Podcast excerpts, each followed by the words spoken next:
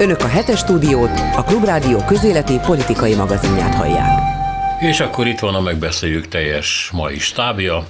Nagy Gábor a HVG vezetőszerkesztője, szervusz, jó napot kívánok! És Tóth Ákos a jelen főmunkatársa, természetesen Bolgár Györgyel együtt. Ha megengeditek, akkor hát én most Putyinnal kezdenék ezzel a 1 milliós vagy 350 ezeres mozgósítással azután, hogy a ukránok, nem tudom ez mennyire túlzás, de több oldalon olvastam, hogy hát majdnem szinte egy magyarországi nagyságú területet szabadítottak fel, ez nekem soknak tűnik, de hát lehet, hogy mégis igaz. Minden esetre egy nagy haditényről van szó, és hát az oroszok elkezdték részlegesen mozgósítani az embereket, ami ugye a tartalékosokat jelent, és ezzel egy időben megindult a menekülés a nagy orosz városokból. Az időablak egy vagy két napig volt nyitva, utána hat köteles korúakat már nem engedik sehova. A saját városok határát sem léphetik át. Tessék. Gábor? Hát tulajdonképpen azt kell mondjam, hogy mind a kettő logikus és várható volt azután, hogy a, a frontvonalat áttörték az ukránok. Logikus volt az is, hogy Putyin erre valamit lép, a háború logikája szerint, meg az ő logikája szerint is. És logikus volt az is, ahogy az oroszok reagáltak rá, hát ők is azért látják, hogy az ukrán fronton mi történik, és akik úgy gondolták, hogy nem akarnak egy húsdarálóba oda menni és meghalni, azok abban az időablakban, amit említettél, megpróbáltak elmenni. Tüntetések is vannak Oroszországban, hogyha jól láttam a tudósításokat. Nem nagyok egyenlőre, de vannak, tehát megjelentek, tehát mindenképpen nem csak maga a mozgósítás értelmében, de a egész különleges hadművelet vagy háború, mindegy, hogy hogy nevezzük, annak a pszichológiájában is változás állt be szerintem Oroszországban mindenképpen. Ja, van még egy potlagos kérdés, csak hogy most is vegyétek figyelembe, hogy a finn határ előtt ott állnak hosszú több tízezer sorban a oroszok, hogy akkor ők most mik? Turisták? Na mehetnénk tovább, Ákos. Hát én nem tudom, szóval én szendőbbenettel figyelem ezeket a jóslatokat, hogy mikor ér véget a háború, ugye elhangzott, hogy, hogy már a győzelem napjára véget fog érni, most Orbán Viktor már sokkal hosszabb távra teszi ezeket a dolgokat, de közben szerintem még legalább 10-8-10 ilyen jóslat elhangzott. Én, én, én nagyon szkeptikus vagyok ennek a kimenetelével kapcsolatban, ez egy háború, ez nem fog egy könnyen véget érni, és attól tartok, hogy ez ennek nagyon nem lesz jó vége. Gyuri? Én se tudok többet főleg jósolni, nem? De megint klasszikusokhoz kéne fordulnunk, bármi megtörténhet, mondta egy halhatatlan magyar politikus, nem is nevezem nevén. Na, a lényeg az, hogy ő volt az, aki már azt mondta, hogy 2030-ig is eltarthat, miért nem mondott 2040-ig? Ha már 30-ig eltartott, akkor 40 is, 40-ig is eltartott. Az ő szavatossága akkor jár le. Nem, ő már 2060-ig tulajdon, igaz, hogy ez a Fidesz fiatal nemzedékére vonatkozott, de szerintem ott lesz mögöttük, és irányítgatja őket most erre, most arra, most ilyen nemzeti konzultáció, most, most ilyen szankció ellenes politika. Nem, de tényleg tud nagyot álmodni, azért összetartoznak ezek a dolgok. Az ember azt hinné, hogy nem, de már az első Orbán korszak is, vagy ez első Orbán nem, még akkor nem volt korszak, csak ciklus is úgy írt véget, ért véget, hogy ez az álmok álmodói kiállítás létrejött, igaz, hogy gyanús körülmények között, mint utána sikerült leleplezni, de zárójel bezárva, mi van a háborúval? Hát az biztos, hogy Oroszország katonailag nehézségekbe ütközött, hogy finomak legyünk, ezért kell behívni több százezer tartalékost, de ugye katonai szakértők azt mondják, hogy ez csak arra lesz elég, hogy stabilizálja a frontvonalakat. És a vicc az, hogy természetesen nem csak mi, akik nem vagyunk katonai szakértők, nem tudjuk, hogy így lesz-e, de a katonai szakértők sem, sőt az orosz hadvezetés sem, sőt a NATO jelenlegi vagy volt parancsnokai sem. Tényleg rengeteg olyan ember nyilatkozik meg, akinek elvileg is, meg gyakorlatilag is van fogalma a háborúról, de hogy mire képes ez az orosz haderő, és egyáltalán is ez a legfőbb kérdés, mi az, ami Putyin fejében van, hogy mit akar elérni azon kívül, hogy valamilyen győzelmet, de ez az ő fejében hogyan fordítható le egy egyszerű oroszra, hogy na ez a győzelem, ezt el tudom adni otthon is, hát ezt ember nem tudja. Hát sok minden nem tudunk többek között, hogy valóban igaz, ami a nyugati médiában időnként megjelenik, hogy van egy belső ellenállás a hadsereg vezetése, vagy a FSB köreiben is az ő politikájával kapcsolatban, illetve, hogy néha előkerülnek ilyen utódnevek, stb. stb. Nem tudom, hogy ezzel sokat kell foglalkozni. Minden esetre sokan úgy látják, hogy mintha megrendülne a pozíciója, és mintha nem lenne már egészen tudatában annak, hogy merre is akar menni. Ezt se tudjuk többek között, csak úgy nem mondtam, nem kell föltétlenül. Csak egy mondatot még ehhez kiegészítésképp, amíg ti gondolkoztok a válaszotokon, hogy az a tragédia, és hát a világtörténelem tele van ilyen tragédiákkal, hogy amikor egy országot, ráadásul egy veszélyes nagy országot egy diktátor irányít, akkor még kiszámíthatatlanabb minden. Azon kívül, hogy tudjuk, hogy hódítani akar, még nagyobb hatalmat akar, és ezért mm, a legszörnyűbb tettekre is, és erőszakra is képes. De ugyanez mondjuk Amerikában, ahol egy diktátor hajlamú ember hatalomra jutott négy évre, 16 és 20 között, ez a Trump, azért nem játszódhat le így, mert ha Trump azt mondja Washingtonban a Black Lives Matter tüntetők, tiltakozók menetét látva a vezérkari főnöknek, akit valamiért maga mellé szólított, hogy beléjük kéne lövetni, akkor erre a vezérkari főnök azt mondja, na hát ezt nem, ezt nem, és, és nemet mond, és aztán nyilvánosságra is hozza, hogy ez az ember így gondolkozott, ez fordult meg a fejében.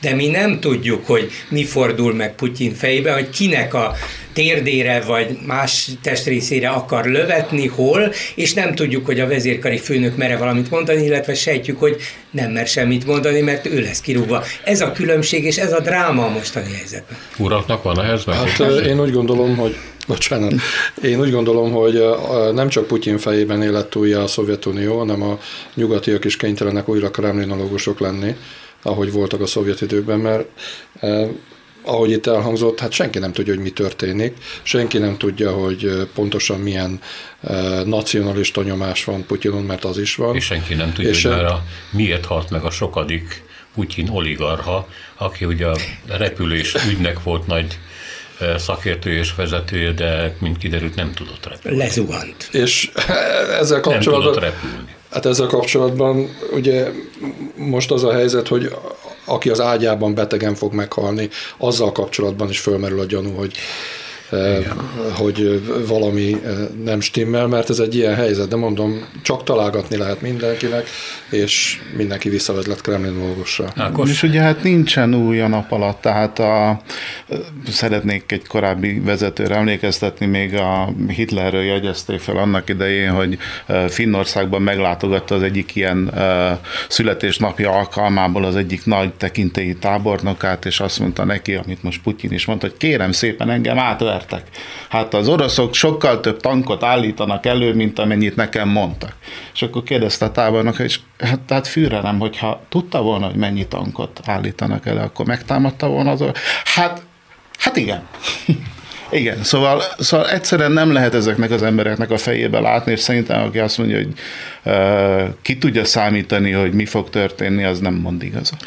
Hát lehet, hogy ki lehet számítani, hogy mire jut az a nemzeti konzultáció, amely a szankciókról szól, és amit a kormány indít el, legalábbis a szakértők, politológusok szerint az embereknek hát vagy a fele, vagy annál kicsit több gondolja azt, hogy a szankciók ártalmasak, károsak, Hát az már ízlés kérdés, hogy szügyön lövik a európai gazdaságot, tüdőn lövik az európai gazdaságot, vagy lábon lövik az európai gazdaságot. Tehát lesz egy ilyen nemzeti konzultáció. Jó, hát nem a tartalmi kérdés a lényeg, hanem a szankció szó, a szankció fogalom, a szankció, mint politikai üzenet. Szerintem a magyar társadalom nagyobbik része ezelőtt fél évvel azt se tudta, hogy eszik-e vagy isszák a szankciót. Néha hallott róla a hírekben, még talán emlékezett rá, hogy a krím megszállása után voltak érvényben szankciók. Valami rossz dolog. Most már egyre inkább tudják, mi a szankció? Magas infláció. Mi a szankció? Energiaválság. Mi a szankció? Megfagyok télen. Mi a szankció? Hogy ezek a mocskos brüsszeliek, meg európaiak, meg amerikaiak, ezek nem akarják befejezni a háborút amit ki is indított Oroszországnak. Az a vicc, hogy ebben a tényleg nagyon válságos helyzetben, aminek az egyik és egyre súlyosabb oka a háború, Orbánék azt találták ki, hogy még ebből is úgy jönnek ki jól politikailag, hogy nem csak ők irányítják a közbeszédet, de rátolják az összes felelősséget a nyugatra, a mi szövetségeseinkre, ahelyett, hogy Oroszországra tolnák. De úgy érzik, hogy ebből ők jönnek ki politikailag jól, mert ők az egyetlenek Európában, akik kimerik mondani, hogy a szankciók a bűnösek, a szankciót Európa léptette életbe, és csak mi vagyunk olyan bátrak, hogy kimondjuk, hogy ez nem jó, és ezzel az egész magyar társadalmat meg lehet nyerni, állandóan ott lesz a fülünkben, a szemünk előtt szankció, írd meg a nemzeti konzultáción, és semmi többet nem akarnak, mint azt, hogy szankció, szankció, ezt duruzsolják az emberek. Ha egyszer majd nem lesz szankció, a vége lesz a háborúnak, Orbán Viktor megint győzött. Van egy, ugye, egy Orbán beszéd, amivel kapcsolatban én nem nagyon hallottam reakciókat. Ez két dologra vonatkozott, és nem biztos, hogy egy heti esemény, csak gondolom, hogy mégis szóba hoznám, éppen a ritka, vagy nem létező reakciók miatt.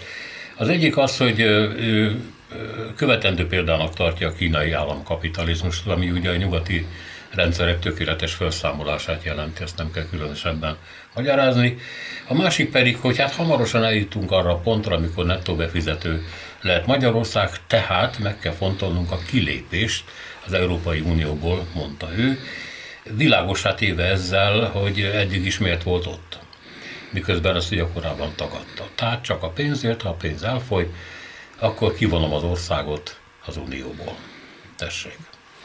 Hát ami Kínát illeti, kínai, a kínai államkapitalizmust azt elég sokan csodálják a világon, de nem feltétlenül demokrata, demokratikus berendezkedésű országok, és valóban van egy a amerikai, meg az angol száz sajtóban, meg a német sajtóban is folyó vita arról, hogy Kína, főleg Ázsiában egy olyasfajta kapitalizmus receptet Kína, ami jelen pillanatban sikeresnek látszik. Tehát Kína végül is, amilyen fejlődés, főleg az ezredforduló óta, amikor belépett a, a kereskedelmi világszervezetbe végrehajtott, ahogy kiemelte a szegényeket a, a, a szegénységből, ahogy százmilliókat emelt ki a szegénységből, az egy bizonyos szempontból követendő példának tűnik, tehát ezt, ezt másolja jelenleg Vietnám, ezt követik több ázsiai országban.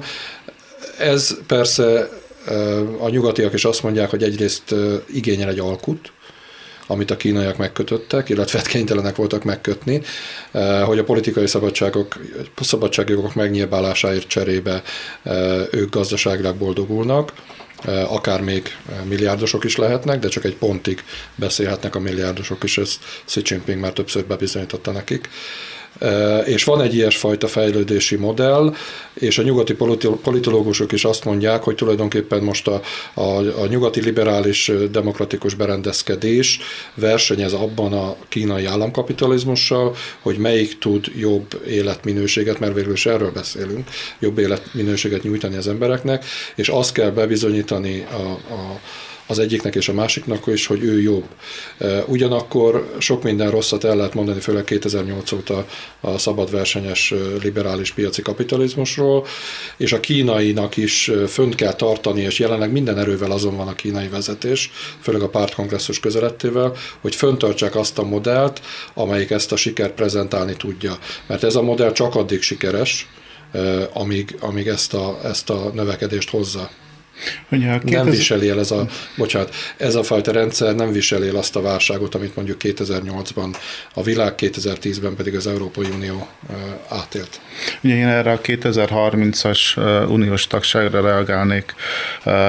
Ezt állítólag köcsém mondta. Ezt azóta tagadták egyébként, ha jól emlékszem, a legutóbbi kormányszóvivői, vagy kormányinfónak nevezett Gulyás Gergely monológban, ahol ő azt mondta, hogy ez természetesen ez ettől független, hiszen az Európai Európai Uniós tagság az nekünk eh, a magán, magán a pénzen kívül sokkal több a szabad piacra eh, utalt például eh, sokkal több haszonnal jár, de de uh, attól függetlenül, hogy ezt tagadták, én egyáltalán nem tartom kizártnak, hogy ez az érrendszerben uh, elhangozhatott. Én eleve elég sokat gondolkodtam azon, hogy ha tesz, teszem azt, nem kaptuk volna meg most a pénzeket, vagy nem kapnánk meg a pénzeket, ugyan nagyon milyen sok választása lenne Orbán Viktornak ebben a helyzetben, és én szerintem az egy, az egy nagyon nehezen irányítható lépéssorozatra kényszeríteni őket, tehát én szerintem nem állott távol annyira az ő gondolkodástól, gondolkodásától az unión kívüli élet. Hát szerintem sem. Csak az a kérdés, hogy miközben ő képes ilyen nagyokat ugrani gondolatban, sőt, hát ez a gondolat megvolt benne már az első kormányzása idején is, ez az unión kívül is van élet, szóval benne van, és ő szeret ilyen nagy léptékekben és nagy ugrásokban is gondolkozni, azt gondolva, azt képzelve nem teljesen alaptalan, hogy én bizony össze tudom ezeket rakni, és majd amikor a helyzet lehetővé teszi, akkor élek is azzal, hogy például most nekünk befizetőknek kell lennünk, mert olyan jól fog menni az ország, nem az unió miatt miattam, olyan jól fog menni az országnak, hogy mi nettó befizetők leszünk, az átlag fölöttiek, tehát drága a szerb barátomnak, Vucicnak, akit idén már másodszor vagy harmadszor látogattam meg, vagy találkoztam vele, el fogom érni addig, hogy fölvegyék az Európai Unióba, mert ez neki kiár, amikor ők belépnek, mi meg kilépünk, nehogy egy vasat is kelljen adnunk drága szer barátainknak, de ez csak egy, ez csak egy mellékes kérdés, csak jellemző a cinikus gondolkodására. De mégis azt hiszem, hogy miközben ő legfőjebb azt gondolhatja komolyan, hogy olyan egyelőre megjósolhatatlan helyzetek állnak elő Európában, mint például ez az Ukrajna ellen indított háború és annak az elhúzódása is. Ki tudja, milyen következményei, hogy szétesik a nyugati rendszer. Talán formálisan az Unió nem, de a szétesés szélére kerül, na akkor én úgy léphetek majd ki adott esetben, hogy nem is hoz ez nekem anyagi előnyt, az országnak sem, nekem sem, családomnak se, barátaimnak se, és még azzal is ki tudok jönni, hogy lám, én már megmondtam. Én már 2022-ben mondtam, hogy ezen el kell gondolni, és lám, bejött. De nem azért, mert Magyarországnak ez akkor jobb lesz, akkor se lesz jobb, hanem azért, mert az akkori politikai érdekei eh, haszonszerzése, vagy annak remélt eh, előnyei, azok ezt majd lehetővé teszik, de különben szerintem akkor se léphetünk ki. Mondom, előfordulhat ilyen helyzet, de alapvetően de azért nem léphetünk ki, mert, mert nem csak arról van szó, hogy pénzt kapunk az Európai Uniótól, évente több ezer milliárd forintot, nagyon fontos, hanem azért sem, mert mi azért kellünk az orosz barátoknak, Daragie Druzia, meg a kínai barátoknak, államkapitalista Xi Jinping elnök, Jinping elnöknek, mert ott vagyunk az Európai Unióban, ezért hoznak ide beruházásokat a kínaiak, és abban a pillanatban mi kilépnénk a mi stratégiai, kicsi, de stratégiai jelentőségünk megszűnik létezni, és ezt Orbán is tudja. Én az, a, bocsánat, még, még egy, szerintem egy fontos dolog van, tehát az Orbán is utalt legutóbb arra, hogy a szankciókat legközelebb novemberben lehet felülvizsgálni. Ugye azt szerintem elég világosan kell látni, hogy az Európai Unió most valóban átalakulóban van, és ez, ez kapcsolódik a magyar pénzekhez is, ugye ott november 19-e a határidő, ugye a hétvégi olasz választás az az európai tanácson belüli erőviszonyokat eléggé, eléggé befolyásolhatja, illetve hát a, a svéd választás eredménye is. Ugye ez például kérdés a, az uniós források kapcsán is, hogy november 19-ig, ami az első határidő, például ezek a kormányok fölállnak-e az új kormányok, mert ez, ez bizony el fogja mozdítani a belső erőviszonyokat. Tehát nem gondolkodik Mármint rosszul. Jobbra. jobbra. természetesen. Nem gondolkodik olyan rosszul. Az egy más kérdés, hogy az új olasz kormány és Európa viszonya az milyen lesz. Én azt gondolom, hogy ott viszont lehet, hogy egy kicsit elméri magát. Bocsánat. Szerint, Igen. Szerintem abszolút igaz az, hogy, a, hogy Kínának és Oroszországnak addig vagyunk fontosak, amíg az EU-n belül vagyunk. EU-n kívül hát egy átlagos kínai várost képvisel Magyarország, nem átlagos, de 10 milliós város nem ritka Kínában, tehát nincs igazán súlyunk az EU-n kívül, ez az egyik dolog, és nem csak a kínai, meg a kínai befektetésekre kell odafigyelni, hanem mondjuk a német autógyárakra is.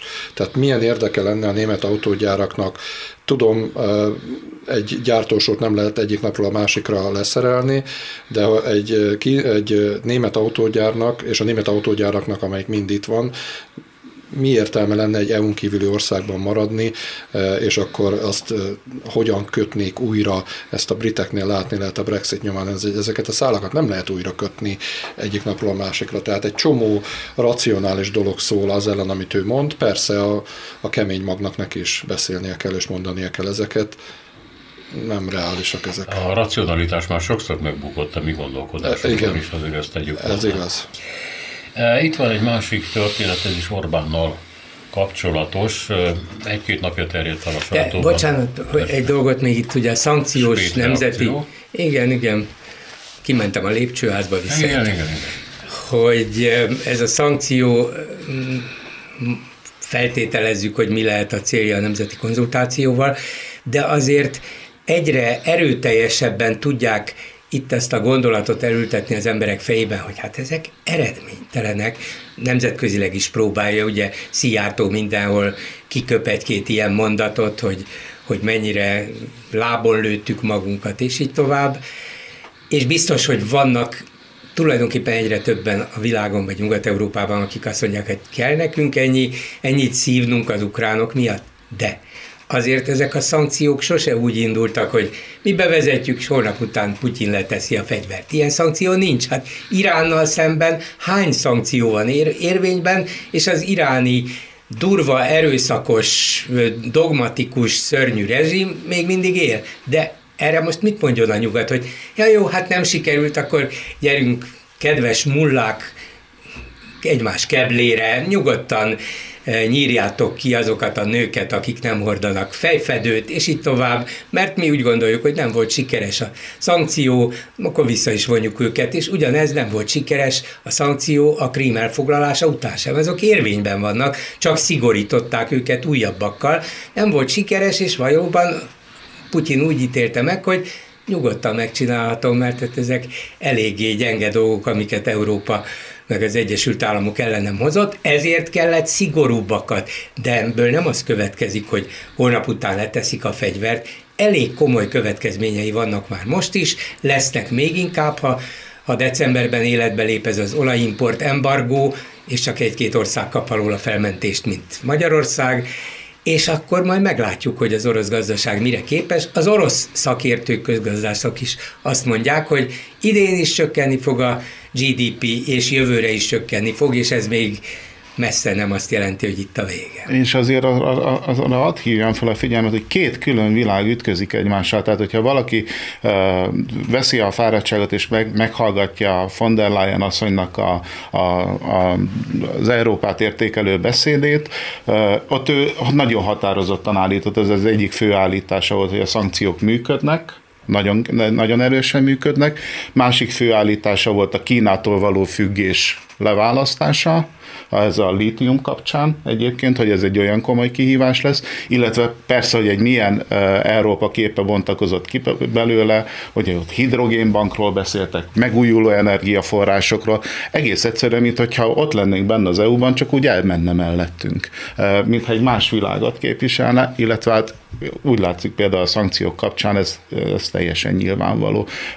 Én nem vagyok híve annak, hogy a, az orosz statisztikai hivatalnak az adataiból kéne kiindulni. Hát, Most a CEUN van egy, egy nagy kongresszus, ahol az egyik orosz közgazdász azt mondta, hogy igen, igen a szankciók azok hatnak. Ha már Unió és Magyarország, egy-két napja terjedt el a magyar médiában, hogy Orbán Viktor képe az észt főváros óvárosának különféle épületen jelent meg. Az egyikbe én is belefutottam, ez konkrétan az orosz nagykövetséget jelenti, ahol van egy ilyen szalagokra fölfűzött kiállítás plakátokkal, véres műanyag babákkal, ezek véres ukrán gyerekeket jelképeztek, és többek között ott volt Orbán Viktornak az arcképe, és ilyen vastag bolyár szakál föl, rajzolva neki, és ráírva az a szöveg, ami egyébként, ezt nem tudtam, Tallinn különböző részei mindenhol fölbukkant, tehát például a Magyar Nagykövetség előtt is, hogy Orbán szereti a halott ukránokat, Orbán kollaborál, és Magyarországnak távoznia kellene az Európai Unióból, mert egy kollaboráns országról van szó. Én nem tudom, hogy ez mondjuk Észtországot leszámítva hol van még, de hát talán a Baltikumban máshol is előfordul ez a kis incidens? Nem tudom, én nem láttam máshol, mármint nem olvastam róla, mert hmm. személyesen nem láttam az észtet sem. Én úgy gondolom, hogy ez egy olyasfajta reakció, ami, ami előfordul, tehát... Volt jobb? Tessék? Volt jobb? Hát pár egy-két éve mondta a holland miniszterelnök, hogy tulajdonképpen kívül tágasabb. De hát tudjuk, de... hogy ezek a hollandok milyen magyar ellenesek. Az a fickó, igen. A holland, holland fickó. Ráadásul jön is majd ide egy vizsgáló bizottság, ha jól, jól emlékszem, most Hollandiában fontolgatják, hogy a magyar jogállamiság helyzetét ők is megnéznék közelebbről. Hát kíváncsi vagyok, hogy fogják őket fogadni. Mármint, hogy egyáltalán fogadják őket? Mármint, hát, hogy egyáltalán fogadják. Próbáltak jönni a holland parlamentből, de nem fogadták őket, úgyhogy nem jöttek, ez meg, megtörténhet másodszor is, de egyébként meg nyugodtan fogadhatják is őket, és akkor mi van? Hát elmondják nekik, hogy minden így, rendben van. Így van. És elmondják nekik azt, hogy és ti jöttök innét, Hollandiából, ahol így, meg úgy, meg amúgy sértik meg az emberi jogokat, ahol a demokrácia nem működik rendesen, ahol a migránsok, ahol az ember nem tud nyugodtan élni, ahol a keresztényeket üldözik. Olyan jól el tudnám mondani, fogadom őket a kormány nevében is, de semmi, úgy értem, van értelme, mert a hollandok számára is van ennek belpolitikai jelentősége, finanszírozzuk mi az ilyen renitens országokat, és ahhoz kell bizonyos tényeket összegyűjteni. Ott voltunk, megkérdeztük ezt, azt, ez a kép jött ki, nézzétek meg. És akkor a kormányunk képviseljen, ha lehet ilyen vagy olyan álláspontot. 17 törvényel készül Magyarország, hogy megfeleljen az unió elvárásainak. Ez már jogállamisági mechanizmusnak mondják, de ugye az uniós pénzek elköltésének a módjára vonatkozik ez, amit hát szeretne Brüsszeli egy ilyen hótiszta megoldásnak látni. És hát a, magyar politikusok sorra állítják, hogy ez tökéletesen meg fog valósulni, sorra mennek be a parlament elé a javaslatok. Sokan belekapaszkodnak olyan részletekbe, hogy például a kuratóriumok, az egyetemek kuratóriumi tagjai továbbra is maradhatnak működő miniszterek, és ezt furcsálják. Máshol azt mondják, hogy milyen naív Brüsszel, amikor azt mondja, hogy ha valahol összeférhetetlenség van, akkor az illető úriember majd fölteszi a kezét, hogy összeférhetetlen kiáll, és akkor nem fog szavazni, stb. stb. Mások azt mondják, hogy ez egy nagyon kemény szűrő lesz, mert az Unió előbb elvárja, hogy kiépüljenek ezek a mechanizmusok, létrejöjjenek a intézmények, és látni akar őket működés közben, illetve, hogy bármikor belenyúlhat. Már nem a működésbe, hanem a pénzek továbbításába.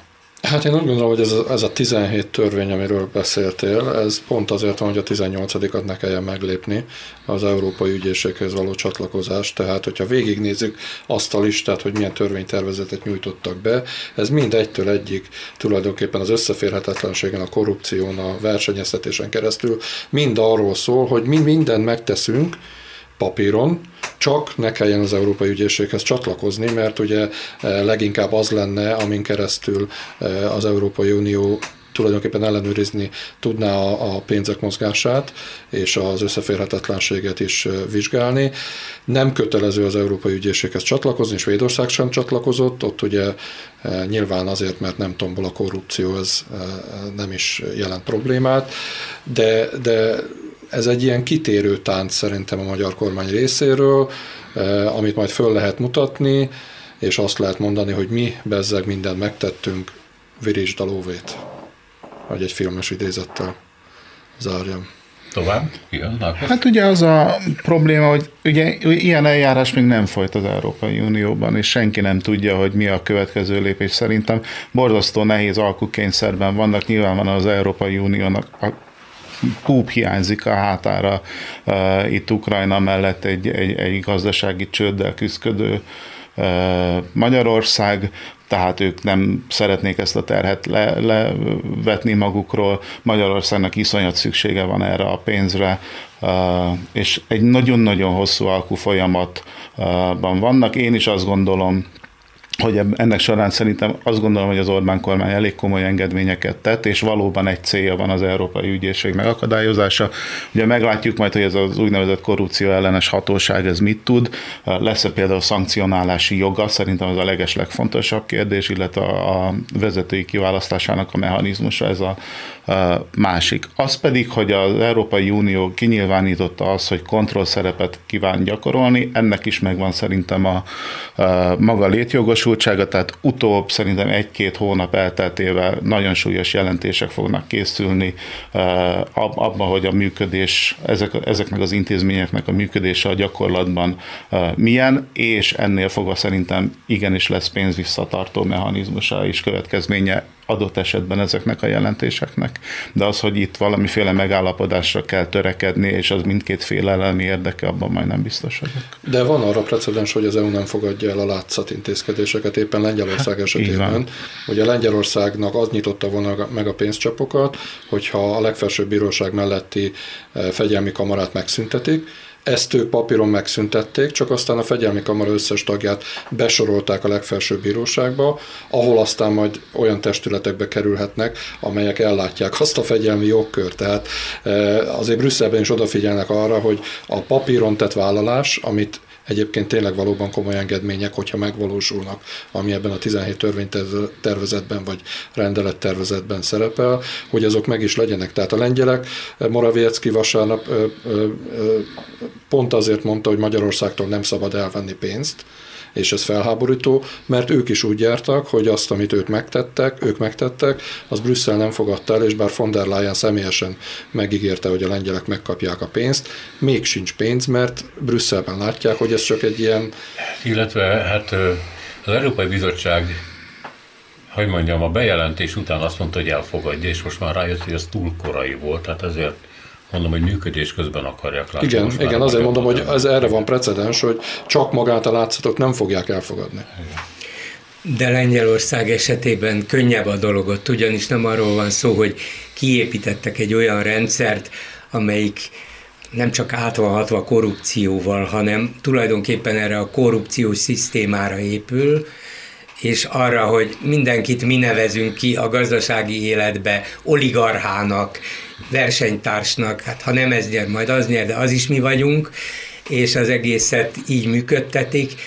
Gyakorlatilag totális hatalma van Orbán Viktornak, még akkor is, ha formálisan ez egy demokratikusnak kinéző, vagy intézményeiben demokratikus több pártrendszer, és éppen ezért ezeknek a megváltozott törvényeknek a végrehajtása, vagy megváltoztatandó törvényeknek a végrehajtása nem ugyanazzal az eredménnyel jár, mint Lengyelországban, ahol azt lehet mondani, hogy igen, fegyelmi kamara? Na de megnéz, megnézhetjük, hogy kiket neveztek ki, és tulajdonképpen 5 perc alatt megáll, megállapítható, hogy formailag eleget tettetek a, a kötelezettségeteknek, gyakorlatilag azonban nem. De nézzenek meg majd egy olyan uniós pályázatot, ami mondjuk 50 milliárdról szól, hát nem a Mészáros cége fogja nyerni, hanem a Kovácsé, de hogy a Kovács cége mögött mégiscsak valahogyan a Mészáros bukkan fel, odáig már nem fog jutni az egész, és tulajdonképpen mindenkit mozgatnak, vagy fölvonul három másik versenytárs, és előre meg van velük beszélve, egy picit azért rosszabb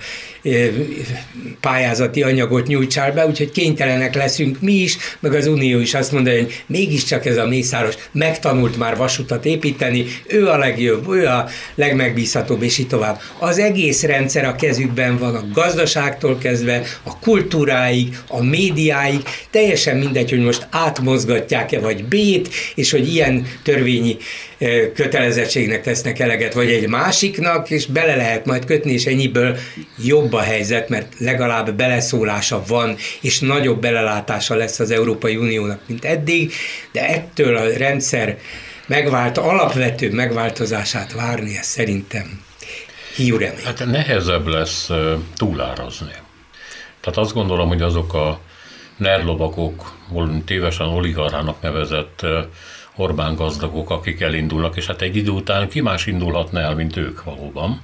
Tehát mindenféle csalás nélkül tudnak nyerni, nincs a szükségük. De, hogy mondjam, a, a uniós pluszpénzek lenyúlása talán már nehezebb lesz. Megoldják, tehát ugye az a, meg, megold, tehát ezek jogi kérdések, tehát itt, a, itt alapvetően szerintem arról van szó, hogy ha ez a hatóság, ez kellő kapacitású, kellő pénzt rendelnek hozzá, és van szankcionálási joga, tehát hogyha ő kifogást talál, az nem Polt Péterhez kerül vissza, akkor ebből lehet valami. Én nem állítom azt, hogy, hogy ez megoldja a NER, vagy felszámolja a NER, de azt állítom, hogy egy kicsit legalább megnehezíti a dolgokat. Itt azért még az uniós pénzek kapcsán szerintem egy dolog nagyon fontos, hogy oké, okay, most vagy születik, vagy nem, de lényegében szerintem már megszületett egyfajta megállapodás. Itt a helyreállítási pénz az, ami még nagyon ugye kicsúsztak, eléggé kicsúsztak az időből, van két és fél hónap arra, hogy megállapodjanak, és jelen pillanatban nem tudunk semmit. Tehát van egy terv, amit nem fogadtak el, visszadobtak, nem tudjuk, hogy ez hogyan változott, azt tudjuk, hogy már az az eredeti alap is csökkent, és itt december 31-ig, hogyha nincs megállapodás, akkor ott, ott ennek a 70%-a ugrik azért. Az 1600 milliárd forint az egy fél nyugdíj alap, hogyha jól emlékszem, amit beszántottak, tehát óriási összegekről beszélünk. És azért ez egy súlyos kormányzati hiba. Hogyne bűnös felelőtlenség tegyük hozzá. Hát Orbán Viktor még pár hónapja arról beszélt, nekünk nincs is szükségünk erre a pénzre. Aztán nincs a pénzre mégis az ingyen támogatás régen, de a hitelre nincs is szükségünk, kvázi nulla százalékos hitel. És vesszük föl 3-4 százalékos kamattal, de most már 5-6-tal kell, és holnap után lehet, hogy 7-8-szal.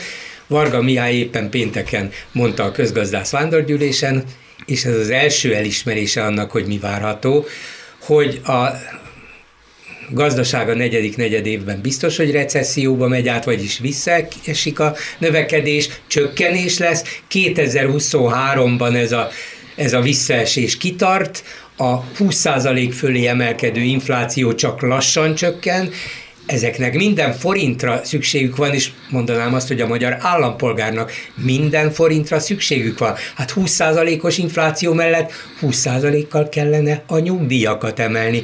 Mennyi pénz ez? Hány száz milliárd forint megvan? ha nem kérik, és ha nem csinálják meg a kötelező feladatokat, hogy megkaphassák ezeket az uniós helyreállítási pénzeket, akkor honnan lesz, tessék mondani. Szóval bűnös felelőtlenség, borzasztó kormányzás, Punktum. És elszalasztott lehetőség. Tehát ezekből a pénzekből lehetett volna energetikai fejlesztéseket csinálni, és nem tudhatjuk egyébként, hogy a költségvetés terhére a kormány már mit szervezett ki, milyen pályázatokat indított el. Itt vannak a napelem hát, pályázatok például. Hát erről van szó, csak ugye ezekből a pénzekből akár van megállapodás, akár nincs, akár lesz helyreállítási terv, akár nincs, hogy jövő év közep előtt egy büdös fillér nem fog befolyni. Ezt csak most mondom. Mennyire korlátoz a Brüsszelt ez a 25 százaléknyi előre kiszervezett magyar költségvetési pénz olyan ö, projektekre, amelyeket Brüsszel nem hagyott jóvá.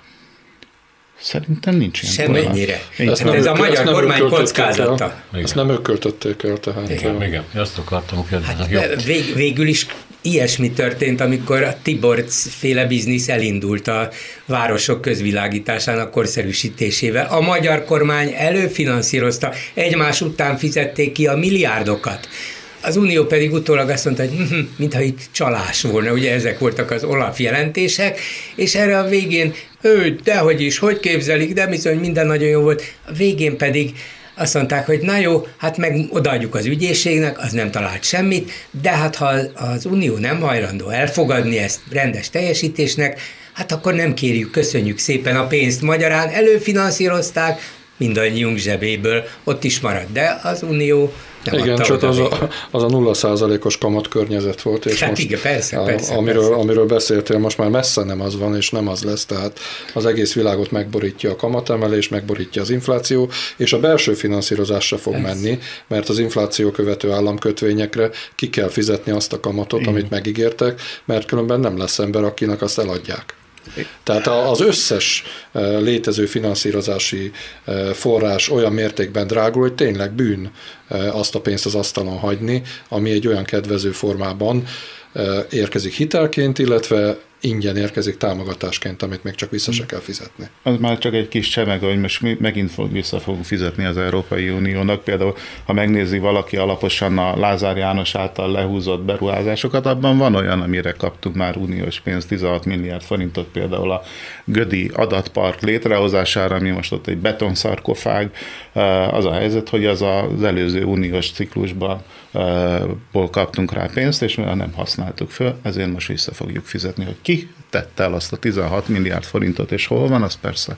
Igen, de eddig azzal tudtak, senki. azzal tudtak érvelni, hogy miután mi sokkal több pályázatot nyújtottunk be, sokkal nagyobb összegre, mint amennyi az Uniótól egyébként nekünk járna, biztonsági okokból, hát Istenem, itt elveszik 15 milliárd, ott elveszik 25 milliárd, ezt majd kénytelenek vagyunk mi a költségvetésbe állni, de uniós támogatási pénz nem fog elveszni, hiszen hány száz vagy hány ezer milliárddal többet vállaltunk, és az Unió majd egy másikra, egy másik pályázatra, amire azt mondja, hogy ez rendben van, oda fogja adni a pénzt. Összességében tehát nem veszítünk uniós támogatást, eddig a pillanatig legalábbis, amikor belefutottak ebbe a jogállami eljárásba. A demokratikus koalíció fölállított egy szakértői kormány, de ez rossz megfogalmazás, bocsánat, nem szakértői kormány, ezt mondták is, amikor politikai kormányt állítottak föl. Minden esetre egy árnyék kormányról van szó, Dobrev Klára vezetésével, és a párt úgy ítéli meg, hogy ennek lesz egy vonzása, Magyarországon erre még nem volt példa, tehát az újdonság erejével is hat. Sokan viszont azt mondják, hogy hát nagyon kevés embert ismernek azok közül, akik a miniszteri posztokat betöltik, de hát ez is változhat idővel. Tessék. Hát, Uha, jó. ki fél itt a DK-tól ennyire? Na, jó, tehát ugye a helyzet az, hogy uh, igen. Tehát én nagyon, én nagyon sokra tartom azt, amit a, mint politikai teljesítményt, ahonnan a DK elindult és ahova eljutott, ugye. Uh, és azt is megértem, hogy, a, hogy szükség van bizonyos erődemonstrációkra az ellenzéki oldalon, de hogy ez az árnyék kormány, a kormány váltásnak a lehetőségét is előidézni, az, az teljes képtelenség. Ez, ez, ez, a, ez egy belső játszma az ellenzéken belül, de én azt gondolom, hogy inkább vissza fogja vetni a dolgokat, mint előre vinni. Hát én is úgy gondolom, hogy ez az ellenzéki torta újra szeletelése, tehát árnyék kormány ugye működik, legismertebb példája Nagy-Britannia, ahol ő felség ellenzéke mindig kiállít egy árnyékkormányt, ott ennek, ott ennek van funkciója, hogy ebből mit fog tudni kihozni a DK, arról, arról fogalmam sincsen, de valóban ez a DK árnyékkormánya deklaráltan is, és ö, ö, szemmel láthatóan is, tehát én, én is úgy gondolom, hogy ez egy ellenzéken belüli erődemonstráció. Jó, de erre mások mondhatják, hogy hát tessék mutatni nekem az ellenzéken belül olyan erős pártot, már relatíve, mint a DK, és hát ezt miért nem tehetné meg? Megteheti, hiszen... semmi. De meg is tette. Meg is tette, megtette, megteheti, ezzel semmi gond nincsen. Sőt, saját szempontjából jól teszi.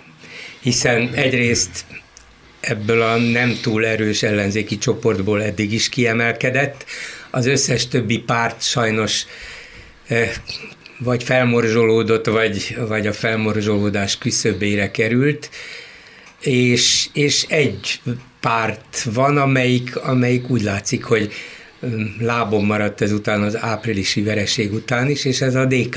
Hogy most meg akarják mutatni, hogy nekünk vannak érvényes válaszaink is a Fidesz kormányzására, sőt, vannak érvényes, hiteles vezetőink is. Ez mind jó. Az, hogy Dobrevet megint behozták a belpolitikába fél év szünet után, jó, mert Dobrev népszerűnek bizonyult az előválasztási kampányban is, sőt, hát 2018-ban az európai parlamenti választáson. Ez volt a DK nagy visszatérése.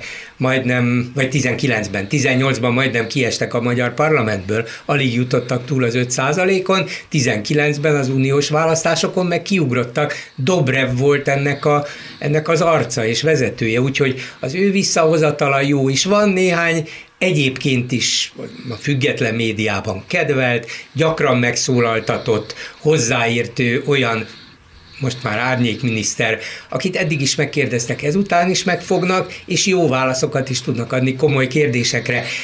Azzal pedig, hogy majd most árnyékkormány van, és árnyékminiszterek, valahogy még a média viszonyait és gyakorlatát ismerve azt mondom, hogy tulajdonképpen még jobb helyzetbe hozták magukat, mert minden szerkesztőség azt fogja mondani, hát, hát akkor először kérdezzük meg a DK árnyék kormányából ezt az illetékest. Most lehet persze az MSZP-től is, meg az LMP-től is különböző kérdésekben megkérdezni ellenzéki politikusokat, de a magától értetődő reakció az lesz, hogy hát kérdezzük meg az árnyék kormányt, vagyis nagyobb figyelem fog köréjük vagy rájuk összpontosulni, és ha ezzel jól élnek, akkor lehet, hogy tovább erősödnek az ellenzéken belül. De épp ezért úgy gondolom, hogy az ellenzéknek is valamit ki kell találnia. E pillanatban a Momentum talán a legerősebb, amit eddig kitaláltak az elmúlt fél évben, az nem volt túl sikeres. Tehát lehet, hogy akár pártokon belüli új szövetségek keresésével az ellenzéknek a DK-ra is, vagy a DK lépésére is, nem vele szemben, de ezzel párhuzamosan valamit ki kéne találnia, hogy, hogy ne porladjon szét, mert vannak ott értékes emberek is, meg értékes gondolatok is. Nem segítene senkin, még talán a DK sem, hogyha egymás után szűnnének meg kisebb-nagyobb ellenzéki pártok. Ugye ez egy nagyon nagy pofon volt az ellenzéknek a áprilisi választás. Azóta egyébként hogy látjátok a megszólalásaikat? Jelen vannak-e? És én eh, nagyon racionálisan kérdezem ezt annyira, amennyire tehetik, amennyire van erejük. Mert nagyon sokan kifolyásolják azt, hogy létfontosságú ügyekben nem szólalnak meg. Lehet, hogy gátlásból, lehet, hogy úgy gondolják, hogy nem figyelnek rájuk, lehet, hogy maguk is maguk alatt vannak, ezt persze nem tudhatom. Hát lehet, hogy pont valóban ez a árnyék kormány, árnyék miniszterei lesznek azok, akik meg fognak szólalni, már csak azért is, mert hozzájuk rendelték ezt a pozícióját, vagy pont azért pozíciót, vagy pont azért, mert eh, ahogy elhangzott, a média eh, őket fogja megkérdezni elsőnek vagy másodiknak, de mindenképpen a első kettőben. Valószínűleg ez el fog indítani egy erjedést ha ez egy jó szóra az ellenzéken belül, hogy legyenek még más olyan személyiségek is, akik meg tudnak szólalni ügyekben, de valóban, ahogy mondtad, egy ilyen, nem is tudom, hogy letargia, vagy csalódottság, e, vagy hogyan lehet nevezni az, ami az, ami az utóbbi bő fél évet, nem is, nincs is még fél év, e, jellemzi, nem tudom, hogy megszólalnak-e annyira, amennyire. Nyilván, mivel választás utáni időszak van, meg egy sokként érte a választás eredménye őket, valószínűleg meg volt egy ilyen visszahúzódás is. Ahogy egyébként a, ezt újságíróként lehet tapasztalni, hogy egyébként az olvasó-hallgató közönségben is volt egy ilyen elfordulás, hogy ja, hát a politika az most... Igen. Igen, hát szerintem ennek vége van. Tehát én, én nem... Bárminek? ennek az ellenzéknek. Ja, értem. Tehát én nem gondolom azt, hogy 2006 óta folyamatos választási vereségek után ezzel a körrel, ezekkel a pártokkal a jelenlegi fölállásban bármire is lehetne menni. Én azt gondolom, hogy ez, ez hogyha valami szerveződni fog, az a parlamenten kívülről fog szerveződni ez, ennek én itt semmi értelmét nem látom, ami most zajlik. Hát mondjuk ez belül is elhangzik, éppen a Momentum egyik korábbi vezetőjétől, Donát Anna mondta, hogy eh, ezzel az ellenzékkel gyakorlatilag nincs mit kezdeni, és ha nem lesz egy totális megújulás, ami ugye nem azt jelenti, hogy egy 15 éve ott ül és folyamatosan kikapó ember valami nagy megújulást hajt magát végig, magán végig, hát hanem, hogy jönnek új emberek. Hát igen, csak hol vannak azok a pártok, amik mondjuk Szlovéniában föltűntek a semmiből, vagy Horvátországban föltűntek a semmiből, tehát kilát itt, kilát itt egy olyan személyiséget, vagy egy olyan politikai akaratot, vagy olyan politikai lendületet, mert, mert jöttek ilyen pártok a közvetlen környezetünkben a semmiből, ha úgy tetszik. Ez egy nagyon jó kérdés, hogy mondjuk az öt csillagmozgalom, vagy a kedves emberek, vagy a boldogok leszünk és szerencsések nevezetű párt, vagy nem tudom mi. Egyszerű emberek Egyszer, pártja. Egyszerű emberek szóval. pártja. Milyen sikeres tudott lenni más környező országokban? Magyarországon ezek, ez föl sem elég. Én nem tudom, engem nagyon emlékeztet, most kicsit utána is olvastam ez az időszak a, a, a 88-asra abban az értelemben, hogy akkor is volt egy állampárt, amelyik érezte, hogy ez a dolog így nem mehet tovább, nyilván külső kényszerek hatására, és megpróbálta megteremteni a maga maga társadalmi párbeszédes for, for, fórumait, amit aztán persze az élet elsodort, és más jött ki belőle, és én most is valami hasonlót érzek, hogy olyan külső hatások vannak, amelyek, amelyek mondjuk megrendíthetik a Fidesznek ezt az állampárti jellegét, ezek a fórumok most megvannak a jelenlegi ellenzékkel, de én szerintem ezzel így nem fog menni. Most nem, nem értem, bocsáss meg, uh-huh. tehát a Fidesznek nem fog menni, hogy a a korábbi MSZP mintájára a reformköröket hozzon létre, vagy MSZP mintájára, vagy pedig az ellenzéknek nem megy? A, a, a másik, tehát az ellenzék részéről nem fog menni. Hát nem, nem. És a Fidesz sem akar majd reformköröket létrehozni. Így van, mert a Fidesz nem azt, azt érzi, hogy omlik, romlik igen, a rendszer, igen, mint igen. egykor az MSZMP, hanem azt érzi, hogy 2060-ig előttünk a pálya, mi mindent megcsinálhatunk, és már minden a kezünkben van, még a mindennél is többet szeretnénk, és tényleg van a mindennél is több.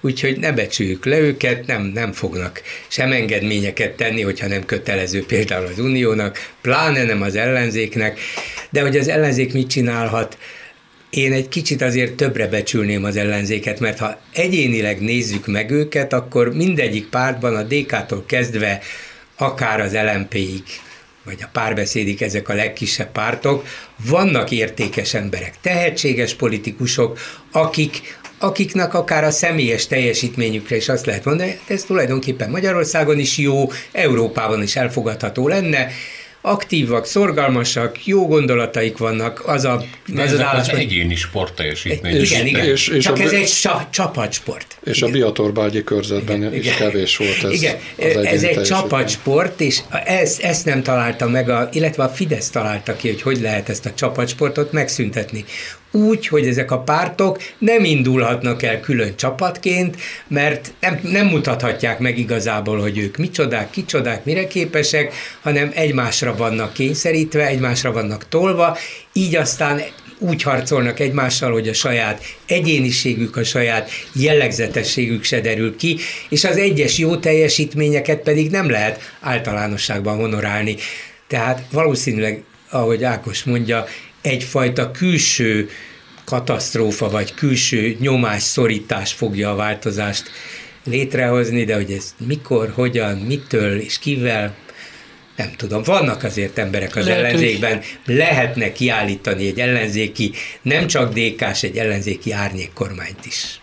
Köszönöm szépen, itt a műsor vége, Nagy Gábor, a HVG vezető szerkesztője volt jelentés Tóth Ákos, a jelen főmunkatársa természetesen Bolgár Györgyel. Köszönjük szépen. Köszönjük. A műsor készítésében részt vettek Lantos Dániel, Gál Bence, Baló Krisztián, Lai Viktória. Köszönöm figyelmüket a szerkesztő Csernyánszki Judit nevében is. Szénási Sándort hallották. A hetes stúdiót a Klubrádió közéleti politikai magazinját hallották.